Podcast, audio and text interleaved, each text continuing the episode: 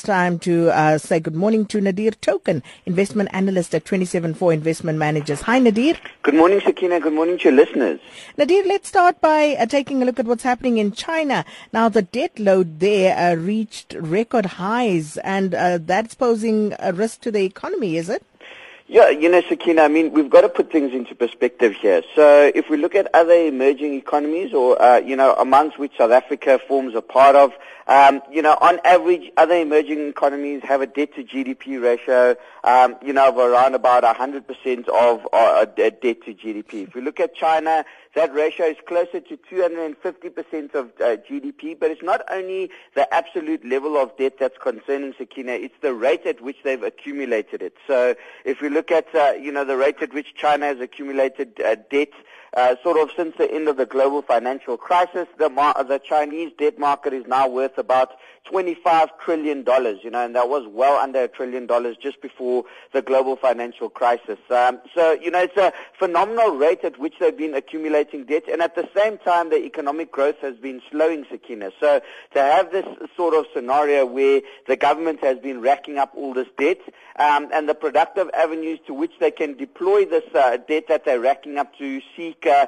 returns in order to repay this debt is dwindling given that the economy is slowing. So, you know, um, we, we have the situation where we could reach a financial crisis where banks could uh, be severely distressed, um, you know, as a result of not being able to repay the debts because the cash flows from projects uh, generated from uh, from the projects where this debt was deployed um, is not as profitable as what it once was. So, you know, and, and, and if we look at who's been borrowing money, you know, uh, households and corporates still make up a very, very small portion of the total debt in China. It's mostly go- the government sector which has been doing it.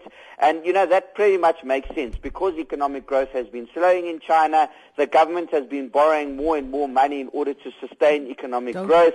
And on the back of that, um, you know, we, we've seen this injurious nature of, of, of, of the debt, uh, the, the debt market in China. So definitely something to watch out for. You know, there's a lot of commentary about the, the hard landing of the, the, the Chinese economy. And if the consumer doesn't come to the party very soon, Sakina, we could see an event where we could see a credit crunch in China, very similar to what we saw um, in the U.S. In the, during the global financial crisis. And that will obviously have massive repercussions for the global economy. And we're already seeing famous hedge fund managers like George Soros weigh in on the debate and saying that, uh, you know, the Chinese debt situation is as bad as what the subprime mortgage crisis was in the U.S. in 2008 and 2009. So definitely something to watch mm. out for, particularly if the Chinese economy is in for a hard landing. Absolutely. Sounds scary there, Nadir. And then um, let's just recap on South Africa's inflation numbers that came out last week. Um, our inflation slowed for the first time in seven months in March. Yeah, you know, Sakina, I mean, uh, things were, were, were pretty, uh, you know, they, they, they, were pretty pessimistic and overdone at 7% annual inflation. You know, I mean, that was obviously pricing in a very, very weak rand, a recovery in the oil price, and things seem pretty dire, you know, and that's why we continue to see counter-cyclical interest rate increases from the South African Reserve Bank with Lesetja Kganyago um, not only worried about inflation peaking outside the band, but also the sustained period for which it will remain outside the band. You know, in, in the initial initial estimates when they began hiking interest rates, you know, they thought that it would stay outside the band until the first quarter of 2017. They've now re- uh, they've now revised that to the third quarter of 2017. But, uh, you know, we're seeing some reprieve. We have seen a very strong rand um, in the last couple of weeks. You know, in fact, uh, we've seen the rand sell off a bit off its highs of around 14 rand 15 to the dollar. Um, we saw the oil price pulling back a little bit, uh, you know, after no uh, output freeze deal was reached in Doha last week. Um, you know, so the picture is looking a little bit brighter than what it was a couple of weeks ago, Sakina, when inflation came out at 7%. Um, you know, although it's moderated slightly to around 6.28% or just under 6.3% uh, on an annual basis on a, uh, in the month of March. So, you know, the picture is looking a little bit brighter. We're seeing producer price inflation coming out later today. That's basically uh, the rate at which costs are increasing at the factory gates, and, uh, you know, that's expected to come in slightly higher than the CPI number that came out last week.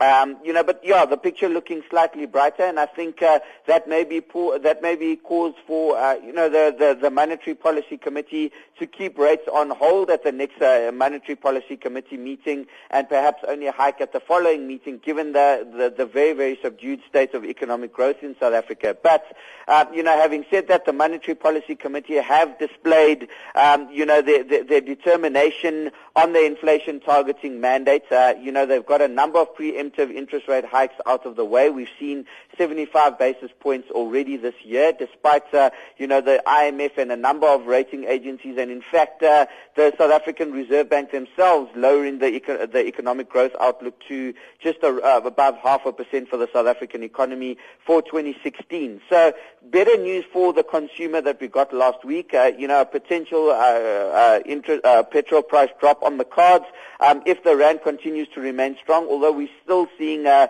uh, oil price above forty dollars a barrel, so that may be ruled out for next month. But uh, you know, all in all, slightly better picture painted for the with the inflation numbers that came out uh, in the middle of last week. Mm, and all the same, keeping an eye on what's happening in the United States. Uh, can you just give us a brief summary of U.S. earnings season thus far? Yeah, you know, Sakina, I mean, this has been a key metric that markets have been looking towards for two reasons. Number one, the U.S. equity market has had a very strong run uh, ever since the global financial crisis, and it's, uh, you know, even though returns have subdued more recently, I mean, if we look at the last one year, the S&P 500 is barely over water with the Dow Jones uh, Industrial Index and the Nasdaq faring in very, very similar territory. And the issue here is that, uh, you know, we've seen aggressive multiple expansion from a number of these companies. Um, you know, obviously the interest rate environment has been very, very subdued, and this has been very supportive for equities. But the issue now is that returns have been very multiple expansion driven, meaning that equities have become more expensive rather than earnings driven. So, you know, we haven't seen much earnings growth, and as a result of that, we've seen equities display a very large uh, volatility, uh, you know, over the last eight months or so, and that's really what's been hampering the one-year returns or the shorter dated returns. Now, you know, in order for sentiment towards these stocks to change, um, you know, we have to see earnings growth coming through. And unfortunately, what we've seen so far for the first quarter numbers hasn't been great. You know, we've seen a number of the ba- U.S. banks reporting, um, and it's been a very, very dire situation. In some cases, we've seen up to 50% decline in earnings year on year from from one year ago. Obviously, one year ago, a number of these banks had special items like tax relief, um, you know, in the in the earnings numbers. So if you exclude that, you're talking about somewhere in the region of a 20 to 25 percent earnings decline uh, for the number uh, for a number of banks which have reported so far. And this is really on the back of uh, trading activity, both in fixed income and equities, uh, you know, sort of taking a massive knock as volatility has spiked in global markets. Now, um, you know, we obviously know that the dollar has been very rampant. This has impacted a number of corporate earnings. You know, we saw that happening with Microsoft, uh, as you mentioned earlier. So, you know, and we continue to see a number of big uh, heavyweights coming out this week. We're talking about Ex, uh, ExxonMobil.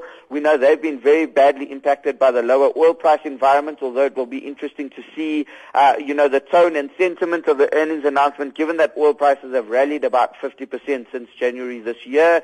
Um, and we're interesting to see what their cash cons- conservation and spending plans will be. And we obviously see Apple coming out also later this week, the world's largest company, reporting.